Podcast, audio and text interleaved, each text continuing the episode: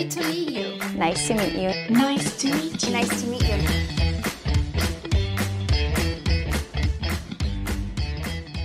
Welcome in, everyone. It is Thursday, and it is time for the Perfect Strangers podcast.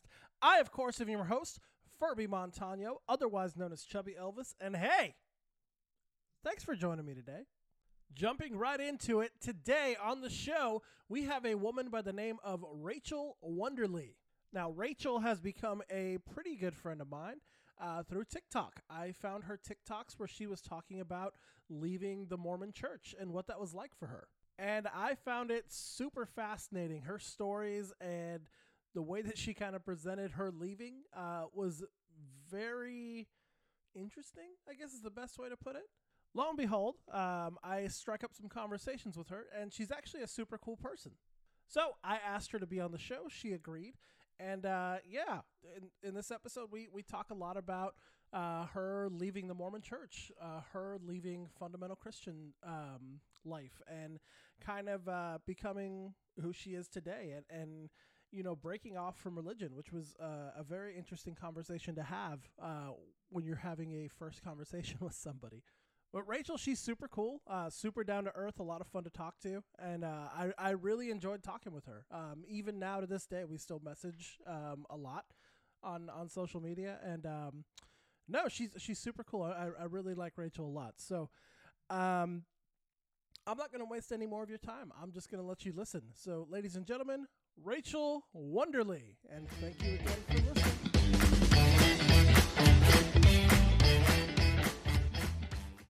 But yes, Rachel, thank you so much for joining. Uh, we were talking right before here. Yes, I don't go by Furby because people are weird and they try to find me online sometimes. With a name like Yeah. Furby, don't have it. So. You know, I should have thought that through before I made my username my actual full disclosed name. At least with a name like Rachel, it's it's a little easier. Like maybe there's another one, even though I know you have kind of a unique last name. But Oh yeah, it's the last name. The last name kills me every time. Like there's only one family with my last name and it's my family. So if anybody meets another Wunderli out there, we are related for sure. are you are you originally you you live in Utah, correct? I live in Salt Lake right now. Yeah, I'm originally from New York though. That's right. You told me that. I remember hearing or I remember you saying that. Yeah, Yeah. DC for seven years, New York for seven to eight ye- years, and then we moved to Salt Lake when I was like 17. So I've been here for a long time now. I would consider it home now. Very cool. Yeah. I've I've never been to Salt Lake. I've been to Utah a couple times, but never Salt Lake. It's a but Utah's a beautiful state. It's so pretty, honestly. There, I stumbled upon just Utah TikTok, and apparently, Utahns like to just hate on Utah and make it a big joke that, like, Utah sucks. And if you're a native here, you want to leave. But if you, I think people say that because of the culture, because it is a little weird. But the state is awesome. The mountains, the lakes, it's so cool. I can relate to that. I live in Florida, so every- oh, you live in yeah, everyone from Florida. Yeah, every, everyone from Florida. Anytime I see something from Florida, it's either like, "Don't talk shit about my Florida," or it's like, "Yeah, we're trash." I know, I know. That's so funny. My ex-husband's from Florida, so I I had a lot of experience in Florida for a bit. What what part? Oviedo. Oh, I'm in Orlando. I'm like just south of there. So No way. Okay, yeah, he went to Oviedo High School and yeah, it was it was that's the only time. I mean, I had gone to Florida for Disney and Universal, but when Right. when we were together, we were there quite a bit. yeah, It's not like my favorite place in America, but there are certain parts that I will enjoy for sure. I, I live here and it's not my favorite place either. Trust me. I, I, so my fiance, she was born and raised, or she was raised, excuse me, in Tallahassee. Um, just oh, cool. Okay. like right on the Georgia border. So her parents live here, and that's why we moved to Orlando. Um, Nice. I'm from New Mexico originally, so Florida. oh, okay. Well, you're used to the heat then, regardless. I don't know. I'm I'm from Santa Fe, so it doesn't get too hot there. oh, Uh, does it not? Okay. No, no. Man, but- so Florida is a lot to uh get used to. yeah, I see. I lived in Texas before. Texas is hot, but it doesn't have like the thousand percent humidity that Orlando has.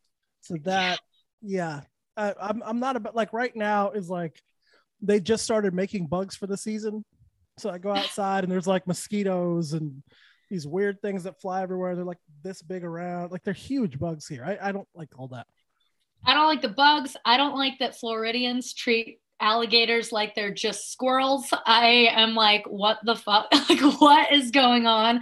My ex would just like, just to piss me off, flip me off of um, jet skis in gator infested water Yeah. because he's just used to it. And I'm like, um, last thing I checked, last time I checked, there was one that came out of the water, snagged a three year old at Disneyland and pulled him in. So I'm not messing with these guys. You know what's funny? I was so terrified of gators, and now we have four in the pond right around the street from my house, and uh, they're not bad. They just chill. They They just chill. they just chill. I could walk right by them. They don't even bat an eye. They just sort of stay there. If they get hot, they go in the water. Like, oh, oh, okay. I mean, Dang. Yeah, I've only had a few encounters with them be- from mainly on a golf course. My brother's a, a Ah. golfer, so we would always follow his tours, and a lot of them were in Florida. So we saw very a, a very big amount of gators back then. very cool. Well, um, yeah, I guess we just hopped into conversation. We didn't. uh Yeah, so you're okay. So your yeah. your your whole thing is. Called, I love the title, "Perfect Strangers." Like, how fitting is that? Thank you. And I'm assuming you just kind of like get to like know people from all over and all different backgrounds and stuff. Pretty much. If you excuse me, I'm gonna pop in a cough drop while I'm at it because my throat. Yeah, go ahead. But uh, no, yeah, it, it started out um, me and a woman who I met on TikTok. Her name's Fran. Uh, we had started this podcast together. Um, and we were going to do just me and her, say, like forming a friendship literally through a podcast. That was the original idea. Um, she just got busy, couldn't commit to it. So I kept it on and I was like, hey, you know, I have a few followers on TikTok. I talk with a lot of people on there. Why not just get to know them as people? And that's Yeah. kind of how it started. So That's so rad. So what brought you like onto TikTok originally? Aside from um, it being a watcher, but what made you transition from a viewer to a creator? So I have always done stupid videos, just like really mindless entertainment. That's that's just that's me. Uh, I'm a millennial. How can you not, right? I know, same. we know what's up. Um, so I downloaded the app. I was watching, or excuse me, listening to uh, the Your Mom's House podcast with Tom Segura.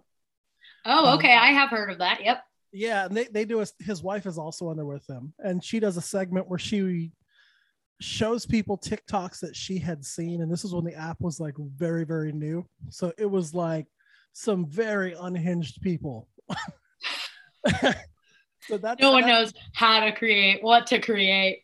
Not even Yeah. that. It was she. She was kind of going lowbrow with it. If I'm being honest with you, you know. So I got onto it for that. Like, oh, if that's what this app is, this is right there for me. And Yeah. uh, yeah. From there, I just started making like dumb little like 15 second videos, and it grew.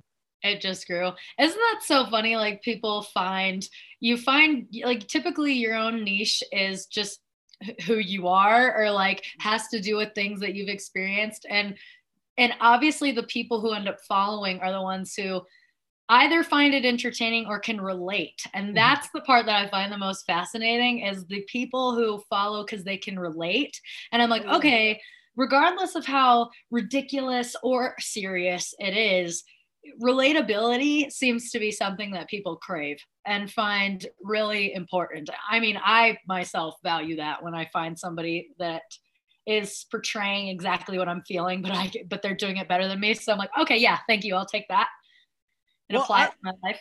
I will say your TikTok, it, it's it's definitely that where people can relate to it because uh, I I don't you're you're doing something and and for those of you that don't know her TikTok, it's uh, a lot of it is centered around uh, the Mormon Church, correct? It's centered around just ex religion in general because I was fully embedded into Mormonism and then fully embedded into evangelical Christianity. So like life after religion. Which I can relate to because I grew up very Catholic. Okay. Um, Where I'm from is super Catholic heavy. Like you're going to hell if you don't do exactly what we say. I went to Catholic school growing up, so um, Dang.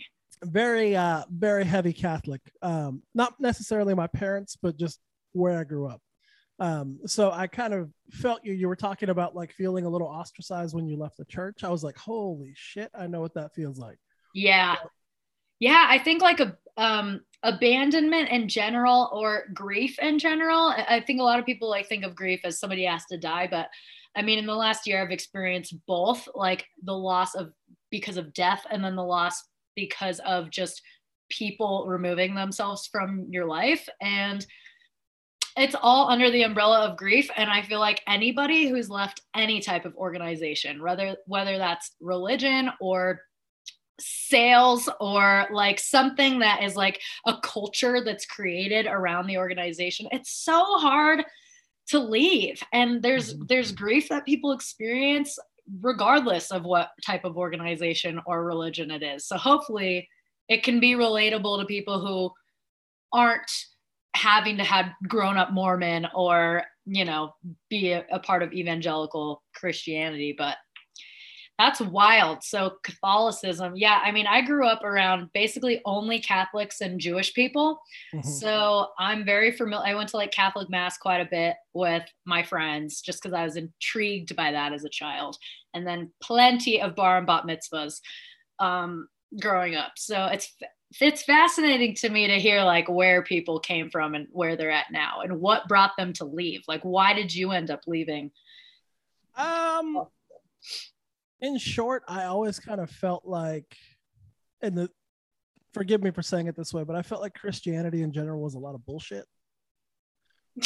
Fully Um, forgiven. yeah, I, I, ever when I was a little kid, like I, I remember my first real kind of experience with any kind of religion was going to make my first Holy Communion, and I started just skipping class because it was so dumb to me. That's hilarious. Like I was eight years old and I was sitting there and I would ask questions and the priest would get very upset with me because I would ask questions he couldn't answer. And I, there was just something so wrong about that to me. Yeah. Like just do do what we tell you, don't ask questions. And okay, no, I didn't I didn't like that. So I stopped going. Uh come the, the day when it's time to make our first communion, I had to tell my parents, hey, by the way, I'm not gonna be doing that because I haven't been going to class. and uh, my parents, they were they were both very open minded people, so they didn't force me to do something I didn't want to do, which I always appreciated. Wow, Um, that's really awesome. I think they they could tell that it wasn't for me, and they didn't want to force whatever beliefs their parents put on them onto their children. Plus, they had gone through a very very traumatic divorce that I was stuck Oh, in the man. middle. So it was one of those things where I think they didn't want to they wanted to choose their battles with me because they knew that I had been through a lot with them. Um, That's like so yeah, I just on their I- part. yeah, I mean, I went to with my dad and my stepmom. Um, they were, you know, very. My dad not so much. My stepmom very heavy Catholic, going to church every Sunday and confession. She was very mad I didn't make my communion, and then my mom sort of bounced around. She did uh, the whole evangelical thing for a little while, so we did evangelical churches. Um, she tried, not necessarily atheism, but just I don't know what there is like ag- agnostic says agnostic. Yeah, agnostic, spiritual, not like opposed to the idea that there's something else, but like no, not a clue what it is, or right. yeah. But she said Yeah, I think Catholic that's school, where so. that's where you're at, like right now, or that's where your mom is. Uh, my mom, I think she believes in something, but not really necessarily the Christian God, if you will. Yeah, yeah, Um, me, I I don't know. I'm, I think I'm true agnostic. I have no idea, and I don't try to pretend like I do. yeah. Um, that's i mean that in and of itself is a pretty powerful statement because i mean growing up for me personally in many environments where people thought that they for sure had the full truest truth of all truths and then to find out like you know i first found out that mormonism was bullshit and then i jumped into evangelical christianity as basically a way of like saving myself from from committing suicide after leaving the Mormon church. And I was like, oh my gosh, okay, this is truth. And I was just so naive to to the idea that like maybe I'm not jumping into another fully true truth situation.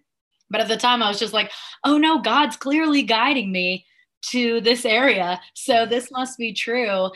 It's really powerful when I hear people say things like, I don't pretend to know, nor do I think like I ever will type thing. Cause I, I mean, I think that that's true. I think if we can, as people, feel at peace with the idea that we don't know and that we're not going to know until we die. And even then, who knows what we're going to find out or if we'll find out anything.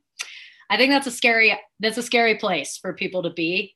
But if they can get to a place of peace with that idea, it's like it opens the doors wide open to to just life in general and your the way you can look at life. Yeah i couldn't agree more. Um it, it took me a long time to accept that. That's how i felt. Um yeah. like you said because i was i was ter- me, for me my biggest fear when i was younger was always dying. I did not want to die. And i had a lot of yeah. friends when i was younger that died young and a lot of like drugs and stuff in my family where people died in horrific ways and I didn't want that to be me. So I had this crippling fear of death where I wouldn't do stuff simply because I was afraid, like, well, what if I die doing that? You know?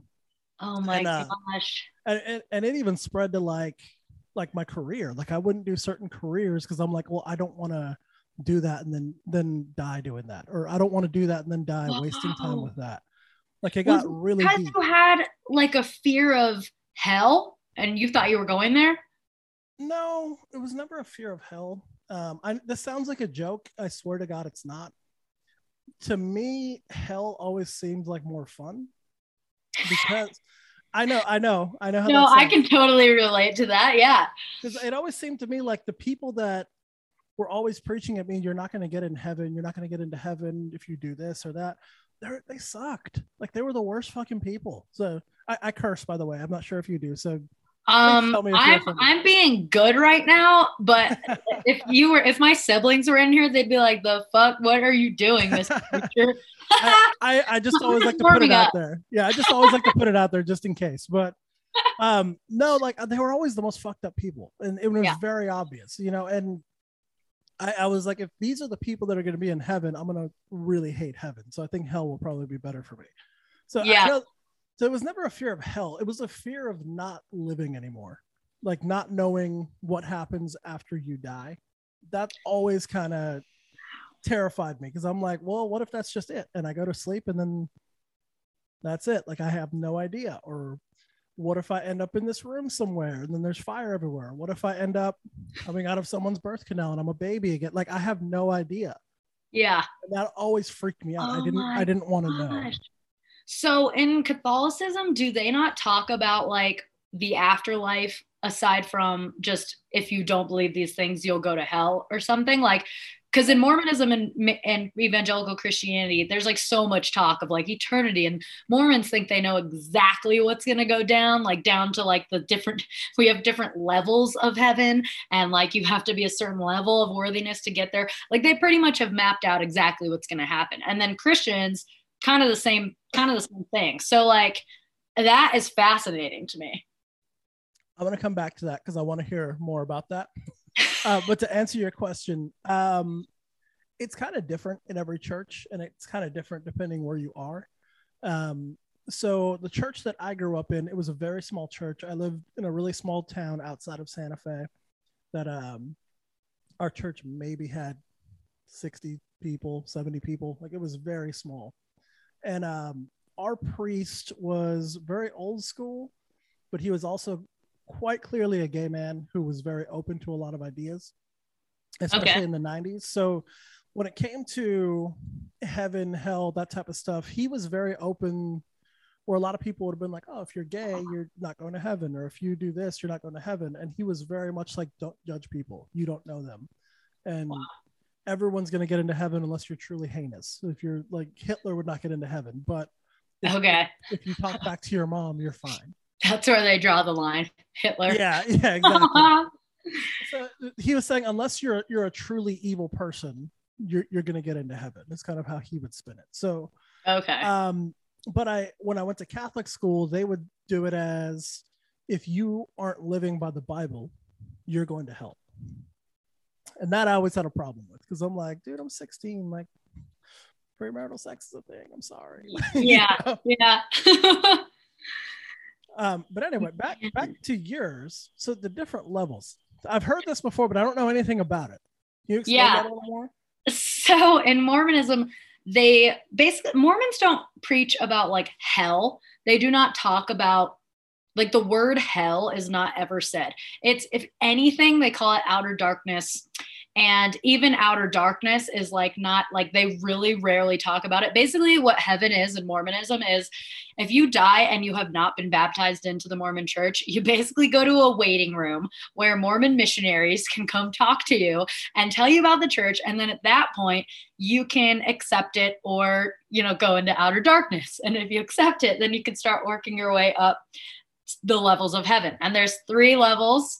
There's the celestial kingdom at the top. Those that's for like, you know, the prophets and the worthiest of worthy people. Well, really, if you get married in the temple and um and you like you know wear your mormon underwear your whole life and you follow all the rules you're probably going to the celestial kingdom then let's see sea turtle okay then there's the Wait, wait, wait, this- wait. You can't you can't just bring up sea turtle and then not explain. this What- is how they taught us as kids to remember the levels of heaven. They're like sea turtle. So there's the celestial, the terrestrial, and the telestial kingdoms. Okay. Sea Well, I can see turtle. So sea turtle. All right. so that's how we remembered it. So you've got the highest one, then you got the celestial kingdom, which is like probably for like your people who like go to church and they um maybe they didn't get married in the temple but like they're they're members of the church now and they're like kind of doing their thing but they're not like living it to the to its entirety and then you have people who are like what what Mormon culture calls Jack Mormons, which are the Mormons who claim to be Mormon and they would identify as Mormon, but they basically don't follow any of the rules. They drink, they um, curse, they do, they don't wear their Mormon underwear. that the Mormon underwear, I keep bringing it up because that's such a big deal in Mormonism. Like they're so weird about their underwear. So, um, so like they would view the lowest kingdom as basically the equivalent of earth and you're kind of just reliving earth. So if you're in that one it's like yeah it's, it's better than this earth but only slightly like you might still have things like depression and war and homelessness and oh things Oh like that. Like you might struggle with earthly issues at the lower level. Dude, I've never thought of being broke in heaven, but wow. It would be something else. yeah, like you're still like, dang God, how do I create money? Like, I don't know what their game plan is with that. But the whole premise is like, if you're in the celestial kingdom, you can visit your family members in the lower ones. But the low, if you're stuck in one of the lower ones, you cannot like visit your celestial peeps. So, a lot of people in Mormonism who fully believe it will it causes a lot of issues within family dynamics because if you fully believe in the doctrine of the Mormon church and one of your kids let's say doesn't believe or doesn't start following it to the T then in your mind as a parent you're thinking like oh my gosh I'm going to go to the celestial kingdom and I'm not even going to be able to be with my kids. And like it causes major tiffs between family members because they're like wanting to save you essentially so badly. And I mean, the Mormon doctrine uh, in and of itself is wildly inconsistent all across the board, and it contradicts itself with everything. And I would say this uh, it's similar in Christianity, biblical Christianity, but like 100%. Mormons, it's like a a next level of that. Like nothing makes sense. That's interesting. I so I have a few friends who are Mormon. Um, I've never asked them about their religion because I didn't want to. I don't know how comfortable they are with me asking, you know, weird questions. So I've just kind of taken whatever they told me. But that's interesting. I'd never heard of sea turtle before or the levels. That's huh. Yeah, they don't really talk about like there's a lot of there's a lot of layers to Mormonism that the public eye doesn't really see and it's not because we weren't allowed to talk about it well some things we're not allowed to talk about but like i talk about all that stuff right now anyways but like an active mormon would probably be way open to answering any questions the only things they're going to shy away from is like things that pertain specifically to what goes down in the temple because those are all supposed to be sacred but I expose those secrets all day. And um and like yeah, like with the with the even with the garments, like the underwear thing, like they would answer. I don't think it would offend anybody. Like they'd be like, "Yeah, we wear these for this reason," and blah. Because I mean, they think they have the the truest church out of anybody. They think every single person is wrong aside from them. So they're happy to answer questions because they want to baptize you. That's fair. But Mormons typically, like especially outside of Utah, will come across fairly normal and very nice and like quick to jump into acts of service if like somebody in their neighborhood's moving like they're going to be on that immediately and like help with funerals and weddings and whatever but um but then when you really dive deep like dive deep it just gets weird and they just don't realize how weird it is like they don't realize how outrageous some of the things that they believe and are saying are. They just are indoctrinated so deeply. And, and would you say that's just because they grew up in it, so they don't really know any different, or? Yeah, I'd say it's very rare to find. I mean, I have barely met any converts, is what they call them, like to like people who have been baptized in their adult years. I have met maybe a handful of converts in my whole life. Most people that I know that I've come across who are Mormon in Maryland, New York, and here, um, Salt Lake, are born and raised into it. So you just never question. And I mean, mm-hmm. a huge issue in the Mormon church is that you're told from a young age and you sing songs as little kids where the lyric is like, don't doubt. Like, if anything, doubt your doubts before you doubt truth. So we're very much embedded in this idea of like, you can't doubt anything because doubting is almost a sin. Like they wouldn't say that straight out, like doubting's a sin, but that's mm-hmm. how they operate. Like my my mom, when my sister was getting married in the temple, my mom her her temple recommend which is basically your passport to get into the temple expired. It expires like every 2 years. And you have to go into your bishop and answer like these 10 questions like do you believe that Joseph Smith was a true prophet? Do you believe that we have prophets here today? Blah blah. And if you have to answer all those questions yes and then they they renew your recommend. But my mom decided to I don't know if she was trying to be like facetious or what but she tried to just ask questions she was like well I yeah, like you know, I've always believed that, but like, do I believe it to this degree? I don't know. And she was kind of like oh, challenging no. her bishop in that moment. And just because she was asking too many questions, he did not sign her off for approval for her recommend. So she could not see my sister get married. Oh my God, really? Yeah. So questioning and doubting is very much something that like leadership would probably be threatened by. And um not everyone but the majority and um yeah it's it's it's really crazy you just you really don't question anything like at this point all of my siblings i'm the oldest of seven so all of them have left the mormon church at this oh, point wow. Just as of this last year like the last couple trickled out and we're like reliving these things in our mind of, and we're like, why did we believe that? Like my brother-in-law is struggling so much because he's like, I'm embarrassed that I believe these things. And I'm like, dude, you can't be embarrassed because you were told these things from the time that you were born and all through your adolescent life and then all right. through your your adult years where your brain is still developing like our brains right. don't fully develop till we're in our late 20s so every every ounce every second of our brain development was was being tampered by like a belief in an organization that wasn't true. And so, even just learning how to think for yourself has been something that we've actually had to actively work on, like with therapy and open communication and things like that. Wow.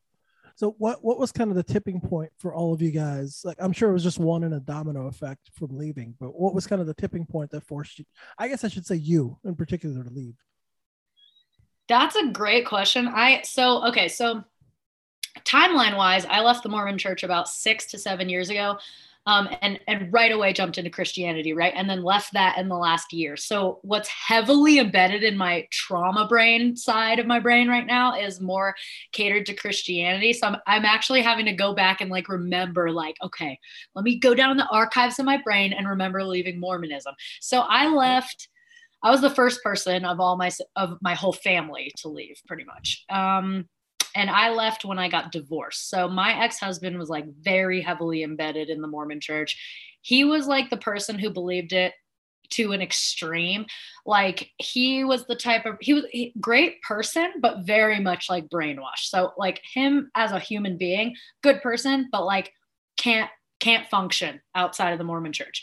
He's the type of person where if you're driving to church on Sunday morning and you see somebody on the side of the road who needs help, but if you help them, you're going to be late to church, he would pass them to be on time to church because that's what. He- oh, I think I lost you.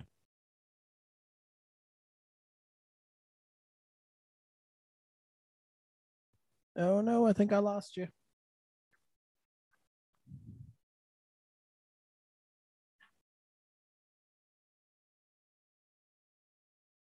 Oh. All right, for those of you listening, a uh, little technical difficulty here. We're going to try to get Rachel back on as soon as we can.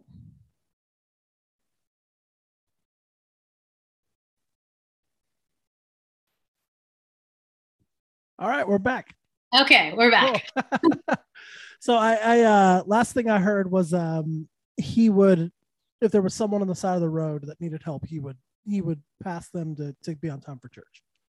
Yeah, like that's that's usually the example that I use just to explain generally how they think. Like they just view they're just not thinking about what's actually important because they're not able to. They were not taught to do that. They were just taught that these things are important. So let me check those boxes off first. So um but we got together and I you know I felt in the beginning of our relationship like it was a right relationship because I had partied a lot in college and I was like, but I grew up Mormon. And at this point, I still identified as a Mormon, but didn't follow a lot of it. Mm-hmm. And I just thought, you know, he's going to keep me on the straight and narrow. So, and he was attracted to the rebel for whatever reason because he, at the end of the day, like doesn't want the rebel. But, um, but we we came together we dated for like a year got married and our marriage didn't even make it to a year point like we got divorced after like 10 months because he had basically said this is like the cliff notes version but he had basically said like let's get married in the temple and then you can take things at your own pace. And i like really did not want to get married in the temple. I was like that is a level that i'm not ready for yet but i did it anyway because he's like you know promising you'll take it at your own pace. What's, well then what's like 10 the, months what's the reasoning for not wanting to get married in the temple? Sorry i don't mean to interrupt you just so once you get married in the temple like for me it was it was like deep reasons and superficial reasons. So like the superficial reasons were like I didn't want to wear the Mormon underwear. I was like, no, like I just uh, that's not me and once you get married in the temple, like that's something that you now have to do, which some people view it as like they're excited for that. And I was not excited for that.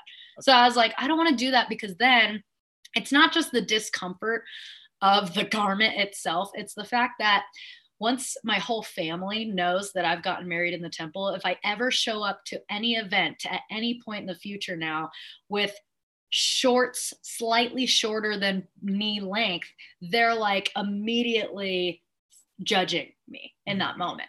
And I was not wanting to add an extra layer of judgment to my life that I didn't need, but it was so important to him. So I was like, okay, we'll get married in the temple. That's fine in hindsight, I'm glad that we did just so that I now know what goes down in there. And now I can like help people process that. But we do that. I'm expecting that he's going to give me years to get to his level of worthiness. And he waits about 10 months and then is like, okay, no, this isn't working out. And like leaves pretty much out of nowhere. Oh, and like was, our marriage was, you know, it had its ups and downs like we we we just were not meant to be like we were so different. So when we got divorced a lot of his reasoning that was thrown in my face were reasons that had to do with like my level of worthiness or lack thereof in mormonism and that i was not going to like help him get to the celestial kingdom like the highest level.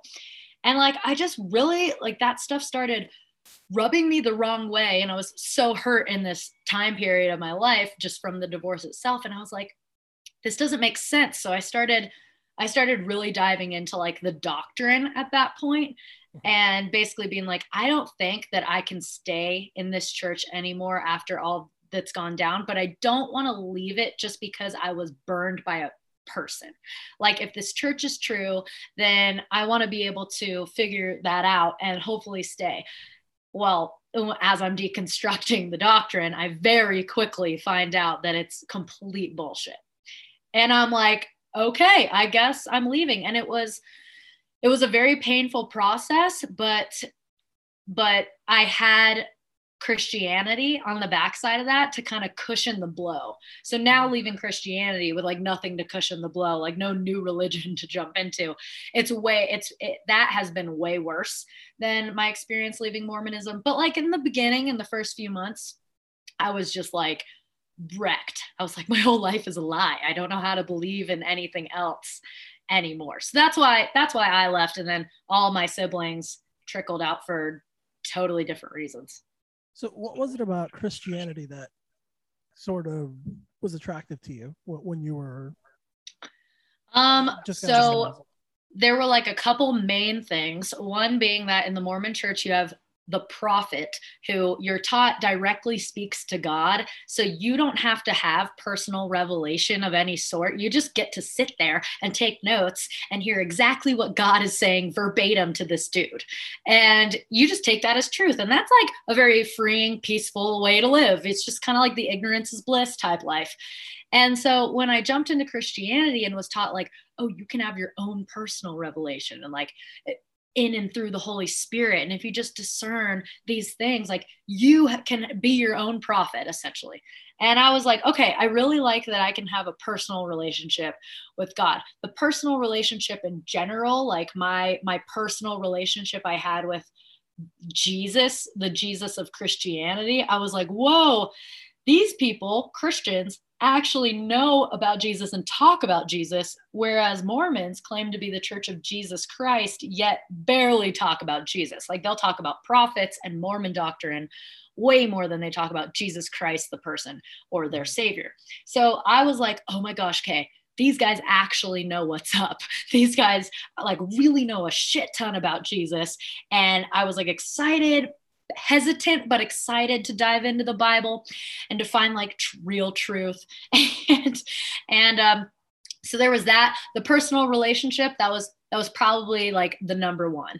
And then I'm a musician and I I gravitate to music more than anything in life and music has always been the most healing thing for me. So I immediately when I found Christianity also jumped into a worship team mm. and was like very heavily embedded in this worship team for years. Um, and I started thinking that like okay this is my love language with God like worship is so cool like I I was like okay the Mormons the, you guys suck like you're just sitting there singing hymns acting like you're so reverent and you've got the truest truth but then I've got these Christians who are like who are like so emotionally embedded in who Jesus is and are to like talk about him when they're drunk at a bar and when they're sober on Saturday morning like Jesus is just around everything. So I was like I was like, okay, this is really cool. Like, this is what I pictured heaven being, like, way more lively. I went to a very Hillsong type church. So it was like flashy lights, big band. I was essentially in the role of worship pastor. And I only say essentially because we didn't have a worship pastor at this point. So me and this one other guy led the team fully. We were like the oh, top of the top for that team for years. Um, and I loved it. I thought that everything I was feeling in those moments of spontaneous worship was the Holy Spirit, and that I was just super anointed. When now I pan back and I'm like, oh, I'm just, I'm just a, a practiced musician who can make things up on the spot easily. And if I have a band who knows me well and a partner who knows me well, we're gonna make some pretty epic moments happen. That's so awesome. so I was very enticed by like the idea of worship, the the atmosphere that worship brought. I was like this is reverence. Mormons sitting there with their hymns and being super boring and making church super boring was like I was like, "Oh, I've I've found truth now. I found I found how to do it the right way." that's that's interesting. Um yeah, thank you for sharing that yeah i i didn't even know what was going to come out to be honest i haven't answered that question in full in a really long time i mean or even a cliff notes version of that. No, no, it, it's it's always interesting to me when you hear when someone has left a church or left a certain religion. It's it's always wild to hear the reason why they got into it in the first place and mm-hmm. what was their reason for leaving. And it's it's always like for you, you're a musician. I'm also a musician. I don't know if you knew that. Um, Yep, as I can see in the background. yeah, yeah. I know it now. We'll have to collab. oh, absolutely. Um, but I can I can relate though when that that feeling you get when you have a high going from you know playing with people who you know well and when you're just right in the pocket really going. I can see how that yes. can be. You know, it, it's very much is a spiritual experience. So I, I totally understand what you mean by that yeah it was it was it immediately made me feel like i mean in mormonism i'm i'm taught that like these feelings that i have at church camp and stuff mean that are directly like like correlated with the fact that what I'm sitting in and what I'm hearing is truth.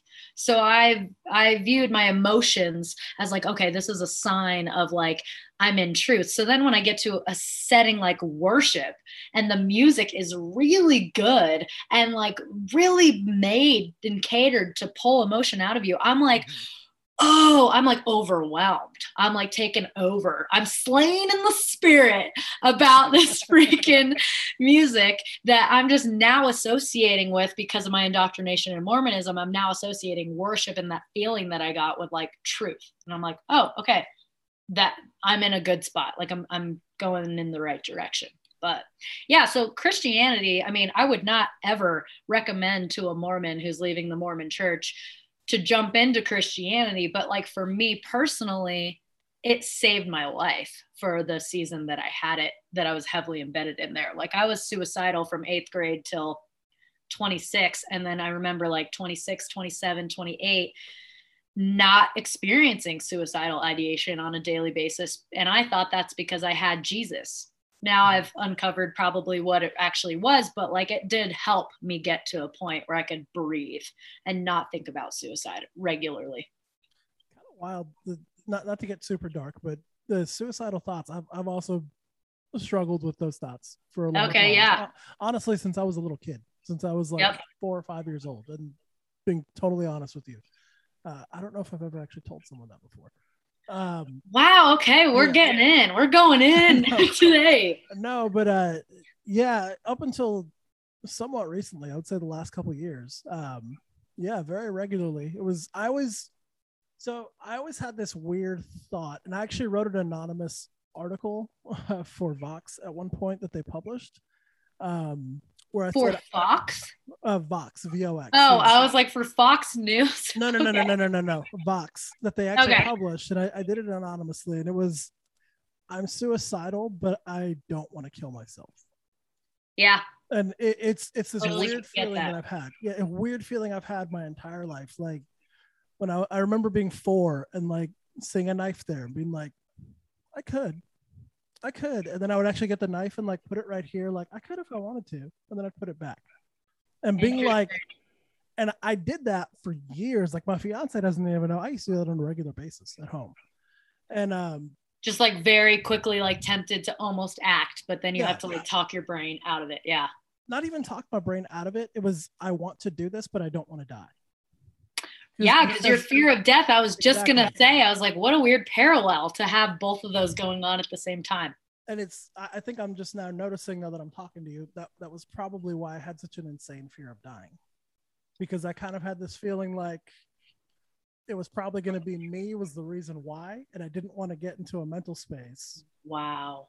To to where I would die. Wow, this is weird. Okay. Wow. oh, woo! we are getting okay. after it. That honestly, that yeah. is.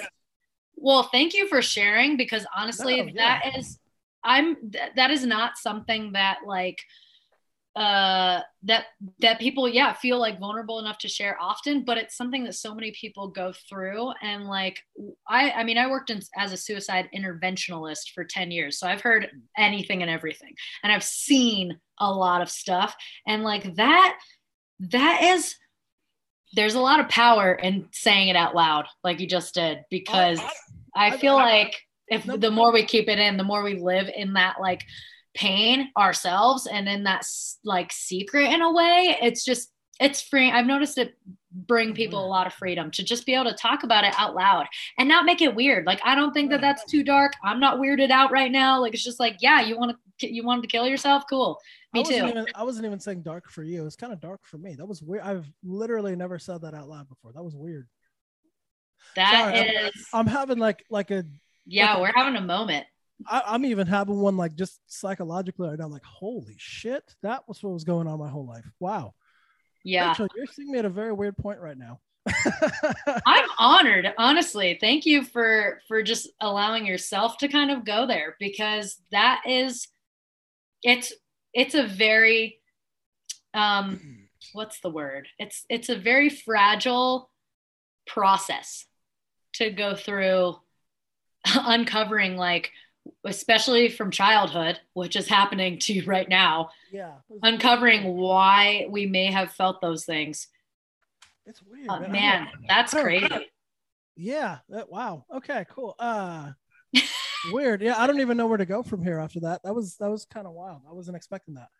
Um, well i think it's great i think it's awesome that that's that that came out like seriously thank you for sharing because that i i've always wondered if people if everybody in the world was just forced to be honest with themselves for one second how what the percentage would be for people who want want to die or who uh, kind of struggled with what you're struggling with is like i don't want to live but i don't want to die. I don't want to know what's going to happen to me after this and i'm afraid of that but i don't want to be feeling what i'm feeling right now and i don't want to have to deal with whatever's going on in my life right now and so escapism becomes something that's common in our brain and for a lot of people escapism could be actually doing things and going and leaving and being a traveler. And for some people, that is just suicidal ideation.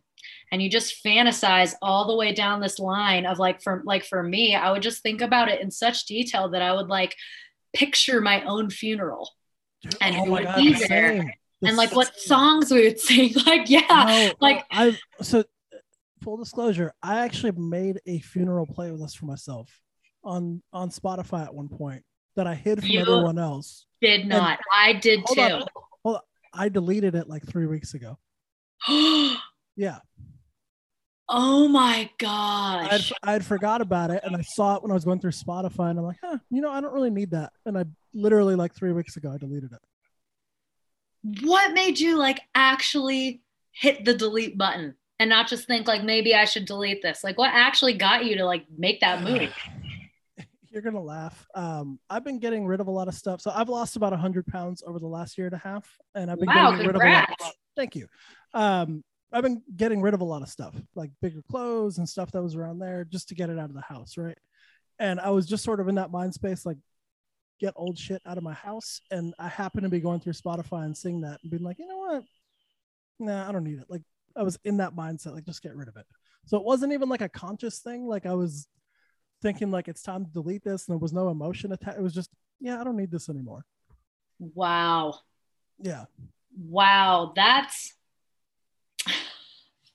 Yeah. okay. Like you got taken aback a few minutes ago. Yeah. That just like sent me somewhere else too. If you're coming, is just it's just wild like that's just it's crazy how powerful our, our mind is like Yeah. it's just it your mind like your mind got to such a dark space in regards to detailed suicidal ideation that you created a funeral playlist Mhm. like that is not that doesn't i don't hear that and think that that's weird because i have had the same experience and have witnessed a lot of people who have but it's just every single time it never ceases to shock me how powerful our our mind is and how things like what you just did like deleting it how like ceremonial things like that can be super healing too and necessary for our healing. Like that's a big deal three weeks ago like that's a really really big deal like that's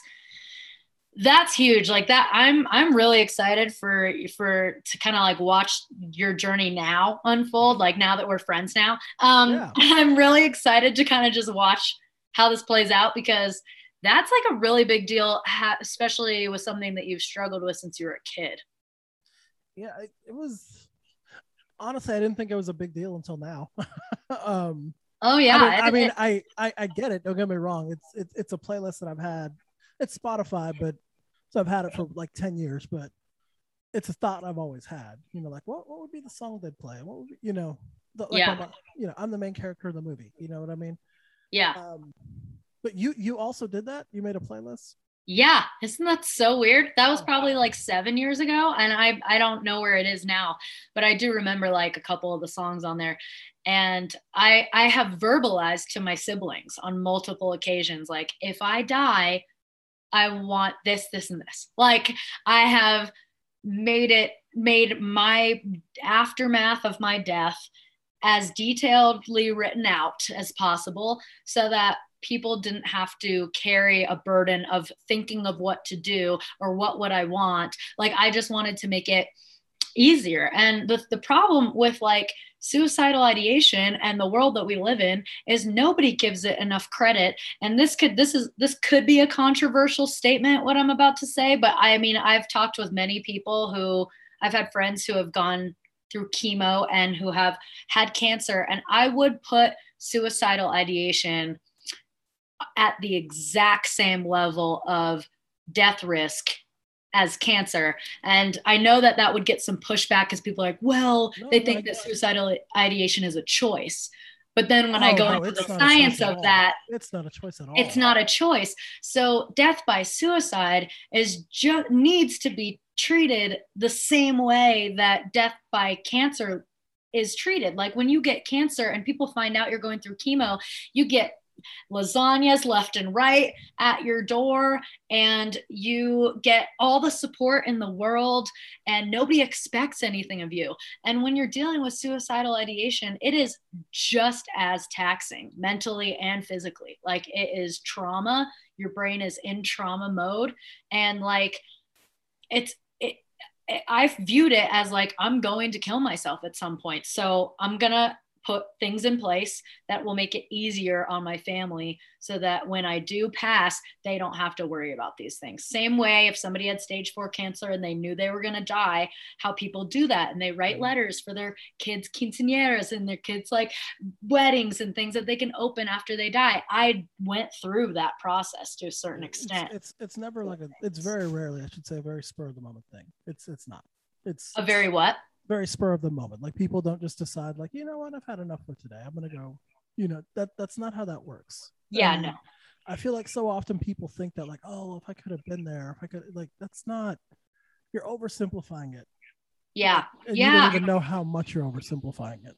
Like um, I remember there was a girl when I was in high school. She unfortunately did commit suicide and I felt so bad because I had known her since I, I went to I was, I was in the same grade as her sister and we had gone to school together since like first grade. So I, I knew her since she was a little kid. I think she was like 15 when she, you know, decided to kill herself. And uh, my first thought when I found out she did it was good for her. I remember that. I can and, relate, yeah. And I felt like such an awful person, but then I years later I thought about why I thought that and I was like, you know what? It's because who's to tell someone that they're wrong or selfish for doing that. Like and and not that i'm saying not that i'm trying to encourage people to do it because obviously no right. you know if, if you're at that space get some help you know but who's to say like if you're just done like you don't want to do it anymore who's to say that you you should have to you know? It, it, yeah. that's a really like like morbid way to think but not that i ever want someone to do that but who's to say it's not their life you know well that's that's the thing like like you saying that people who refuse to put themselves in a place of empathy and compassion for those who struggle with suicidal ideation would maybe hear what you just said and go oh, like what a morbid thought. How could you say that? That's going to lead somebody to kill like in no way is what we're talking about right now and how and how real you're saying these things going to lead somebody to kill themselves or make them feel like they now have permission to do so that thought only comes from people who are grossly oversimplifying the process of suicide i wouldn't even say that i think it's people who make it about themselves Because the majority of people, when it comes to death, what's the first thing that people think? This impacts me. How? Not I feel bad for the person that died. It's oh my god, I'm so sad. Oh Yeah. my god, I'm so angry. Oh my god, I'm so this, that, or the other. So when you talk about suicide and someone maybe that they know choosing to not live anymore because they don't want to or because they, they don't feel like they can, the immediate thought that they have is, oh my God, well, what if I did that? Or, oh my God, I'm going to have to go through that grief. That's what hits them first. It's not, I don't want them to die. It's how is this going to affect me? Wait, hold on. No, what are you saying? You're going to cause me to have pain if they do this. And That's so true. That's so accurate. I yeah, I had a friend um, commit suicide in 2018, and I will never forget the funeral. Um, something that his mom said, which I found very healing because I've for a lot, most of my life I've been around people who refuse to understand what I'm what it, what it is that I'm feeling, and this was a Mormon family so I was already kind of on edge going to the funeral. I was like, oh, they're going to be weird about it because usually they are weird about suicide or drug overdoses and things. And they're not going to be transparent about it. And it's going to be weird. And I'm going to be triggered. That's what I'm thinking the whole time. So I go there. I, I say hi to his mom, you know, express my condolences. And then she just like, she just like pulls me to the side and she's just like, he was just too pure for this world. Like this world was just too harsh and he just couldn't like his heart like was too big for this world. And I was like, like that that's so tragic, but it's so tragically beautiful that a mother who is clearly disappointed in what has gone down because she is in excruciating pain, a pain that I cannot like fathom is like able to recognize that the only reason that he did this was because his heart and this is so true to who he was as a person his heart was just so big and the things of the world and the the the if you want to call it evil or whatever of the world was just too much for like his heart to handle. And i just thought that that was a really beautiful graceful way to handle his situation without ignoring the pain that he was in, without trying to avoid the fact that it was a suicide. Like none of that. They were very open about it. And his brother spoke too. And when his brother spoke, he was like, you know, Taylor told me that he was probably going to do this. And like, he's been telling me for years. And I just, like, finally, I got to a point where I just basically was like, dude, like, I get it. Like, you have fought really, really hard. Like, I get it. And again, his brother giving him that permission was in no way why he did it. His brother could have said the exact opposite and he still would have killed himself. But the fact that his family was able to kind of recognize and treat it like he died of cancer almost was a very unique healing experience for for me to witness especially coming from a more a religious family See, the, the people that I know that have done it for the most part have been Catholic growing up. Um, Catholicism is very clear about how they feel about suicide.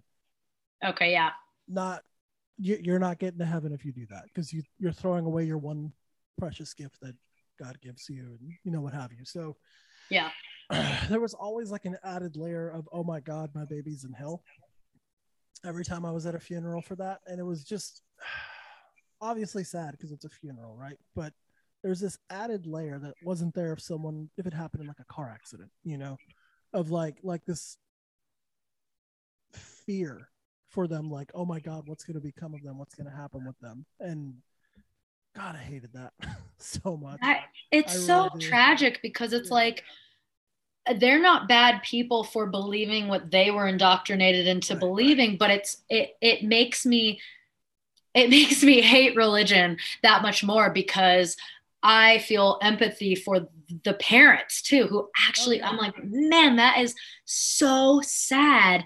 That's heartbreaking that they believe that because their grief process is going to be so much more difficult now. Like, if impossible, if I believed I got really close. My dad almost died um, from like a blood, like an internal bleeding situation, um, just a couple years ago. He's young, super young, like early fifties. My parents are way young, um, and he almost died. And and my my pastor's response was like very much catered to seeing if I was okay, but not because he almost died.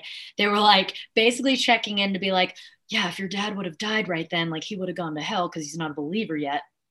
So how do you feel? Like, are you okay in that regard? And and I started believing, like for a period of time, for my second half of being a Christian, I started actually believing that my family who wasn't believers were going to go to hell. And it was like I never went down that road in my mind because it was too much. And I'm glad that I've now I'm now out of that without having to go down that painful road. But I can't imagine like my dad is like my best friend and my hero. So I cannot imagine believing after you're already dealing with the death of that person, then having to believe that they are like in a fiery pit getting just like mauled by a bear every five seconds, like, or whatever the fuck. Right. They want to believe hell is. I mean, that is so sad to me. All that to say, I have found the backside of religion and just uh, living in like a I don't know, nor do I need to know, agnostic spiritual type realm has been wildly pe- more peaceful than I thought it would be. Isn't it wild how that happens? That happened with me too when I finally just accepted that's how I felt. It was it was almost like I didn't have to worry about what's after this. I could just enjoy my life. You know? For yeah. Me. And like before I felt like I was living my life or being told to live my life so that way you're rewarded with another life that was just so weird to me because I'm like, well, what if you're wrong? And then you just wasted this one being like, I want this one, and then you never get it. You know, that's so funny that you just phrased it like that because last night I had a conversation with my siblings and th- those exact words came out of our mouth because we're just getting to a point where in our belief, I guess, where we are like, okay, I think that even though we've been taught our whole life that this life is a test, if you zoom out that makes absolutely no sense. And if you start like reframing your way of living in the sense of like um life is a gift, not a test. And maybe this is the only time, like, I don't know, I'm just spewing this out, but maybe this is the only time we'll experience like a human vessel, but like our energy and our consciousness has been proven to kind of still continue. So I don't know what that looks like, but like, what if this is the only time that we get to experience like a human body and the, the beauty and the pain that comes with that? And like, whatever, I don't know what the next life or whatever is going to feel or look like or be but if Earth is the only time we experience Earth, then it's like we need to live. Like like religion claims to be like if you believe this you're gonna live you're gonna be free and you're gonna be able to live.